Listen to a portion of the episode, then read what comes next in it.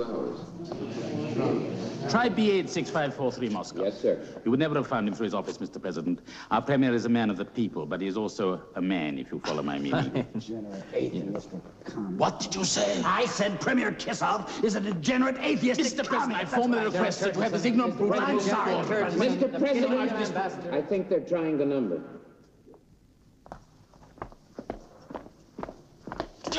You filthy bully, you filthy, you surly guy! You've not tasted karate before, eh? You, oh, you war-mongering bully! Gentlemen, you can't fight in here. This is the war room.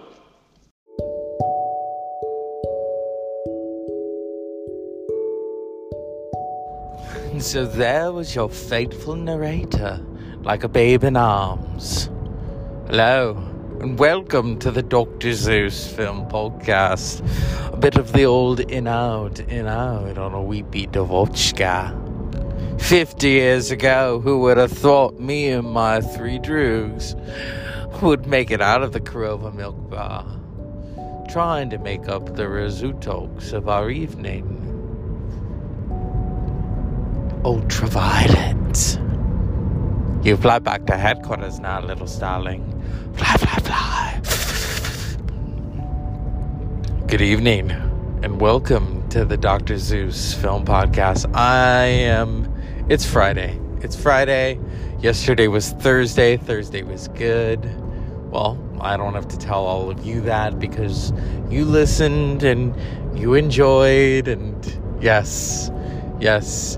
From what you hear in my voice, that's all I can say from last night. Tonight, film, uh, you know what I'm noticing when I watch TCM? There are certain stars you don't recognize them in certain roles. And that is a testament to that era. We were watching Battle Cry, I believe it was. And I'm in this woman, and she looks so familiar. Think, okay, what have I seen her in? And then I hear the voice, and I said, oh, that's Dorothy Malone. My friend was like, it took you a while to realize that. She looks different because Dorothy Malone, written in the wind, on the wind, she's got the red hair, she's got that voice, and it wasn't until I heard her speak because if you remember, she was also in The Big Sleep, and she's got glasses on, and she takes the glasses off to have a drink with Bogart, Philip Marlowe. Yeah. So it's really great when you see character actors like that. Even James Whitmore. James Whitmore is in the movie, and I'm thinking, James Whitmore, Shawshank Redemption. give him Hell Harry, where he played Harry Truman. Those, those are the quintessential character actors. Where you see them in a film, it's like, okay, I remember them. All actors want to be character actors nobody really wants to be the matinee idol or the star.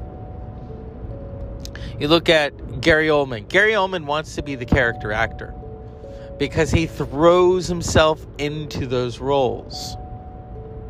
Whether it be prosthetics or makeup. You look at when he played Winston Churchill.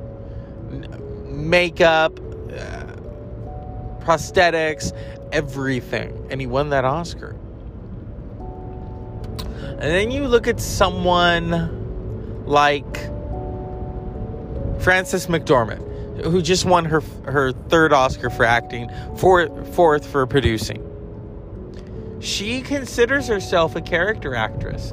She doesn't can you know I know that people, oh, you know, Frances McDormand, big star. And she, when she won the first Oscar, she gave a speech about directors making autonomous casting decisions based on qualifications and not just market value. And if you look at some of the actors now, it's about market value. The Rock, he smells what's cooking, yeah, because he's got that paycheck.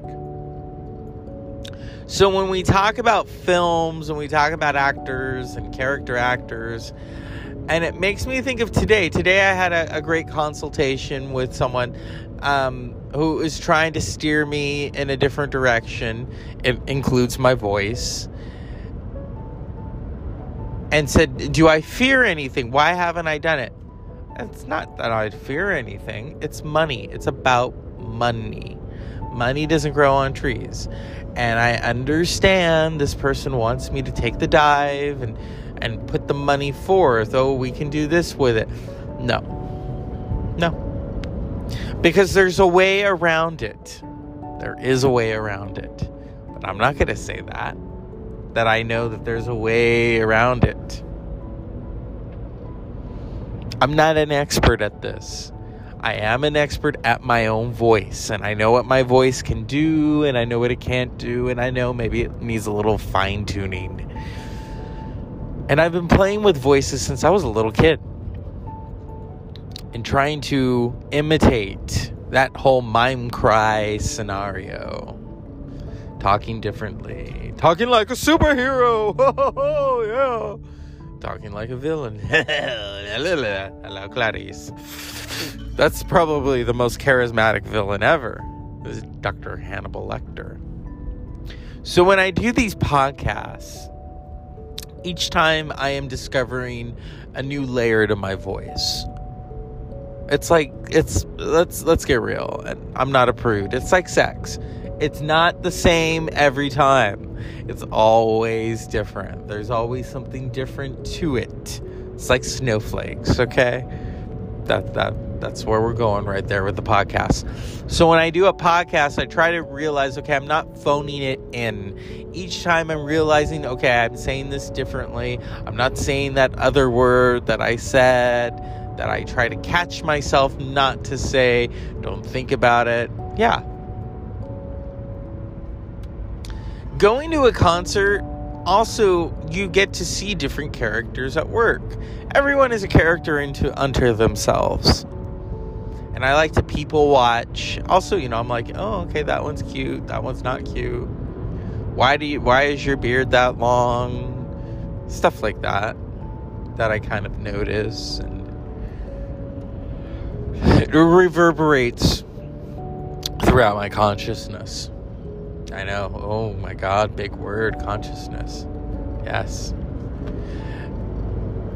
The one person who I've always considered a character actor, but people consider him, you know, an action star because of The Last of the Mohicans, and that's Daniel Day Lewis. If you look at My Left Foot, There Will Be Blood, and Lincoln, three totally different roles and he brings it to all three of them. Everything that he ever does, Daniel Day Lewis brings it. Even Phantom Thread, he brings it. He considers himself a character actor. Now, yes, you have others, you know, like Julia Roberts, who maybe at one point wanted to be a character actress and became a movie star.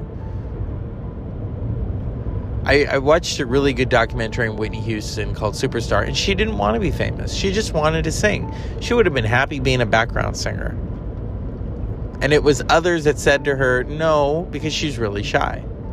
Are character actors shy? Are they like, I don't want the spotlight? I want to be in the character. Look at Thelma Ritter. Thelma Ritter was this really great character actress but at the same time, she was a big star. People knew, okay, that's Thelma Ritter, Birdman of Alcatraz, Rear Window, The Misfits, All About Eve. She was a character actor.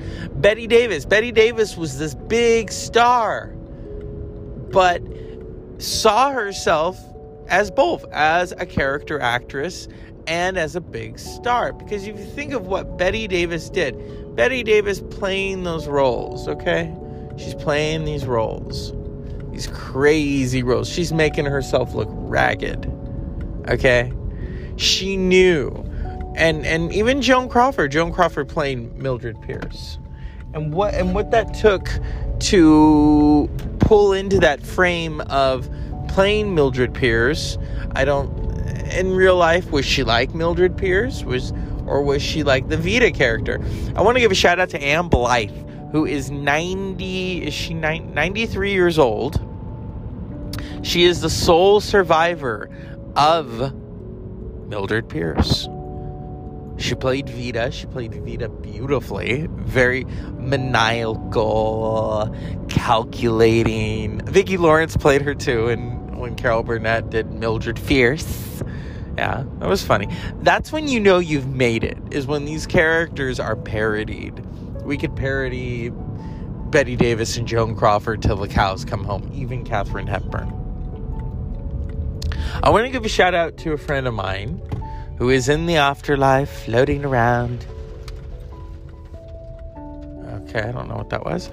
Um, and uh, at midnight is her birthday. So, Amanda Lukasiewicz, room 237. This one's for you. She was a big Tool fan.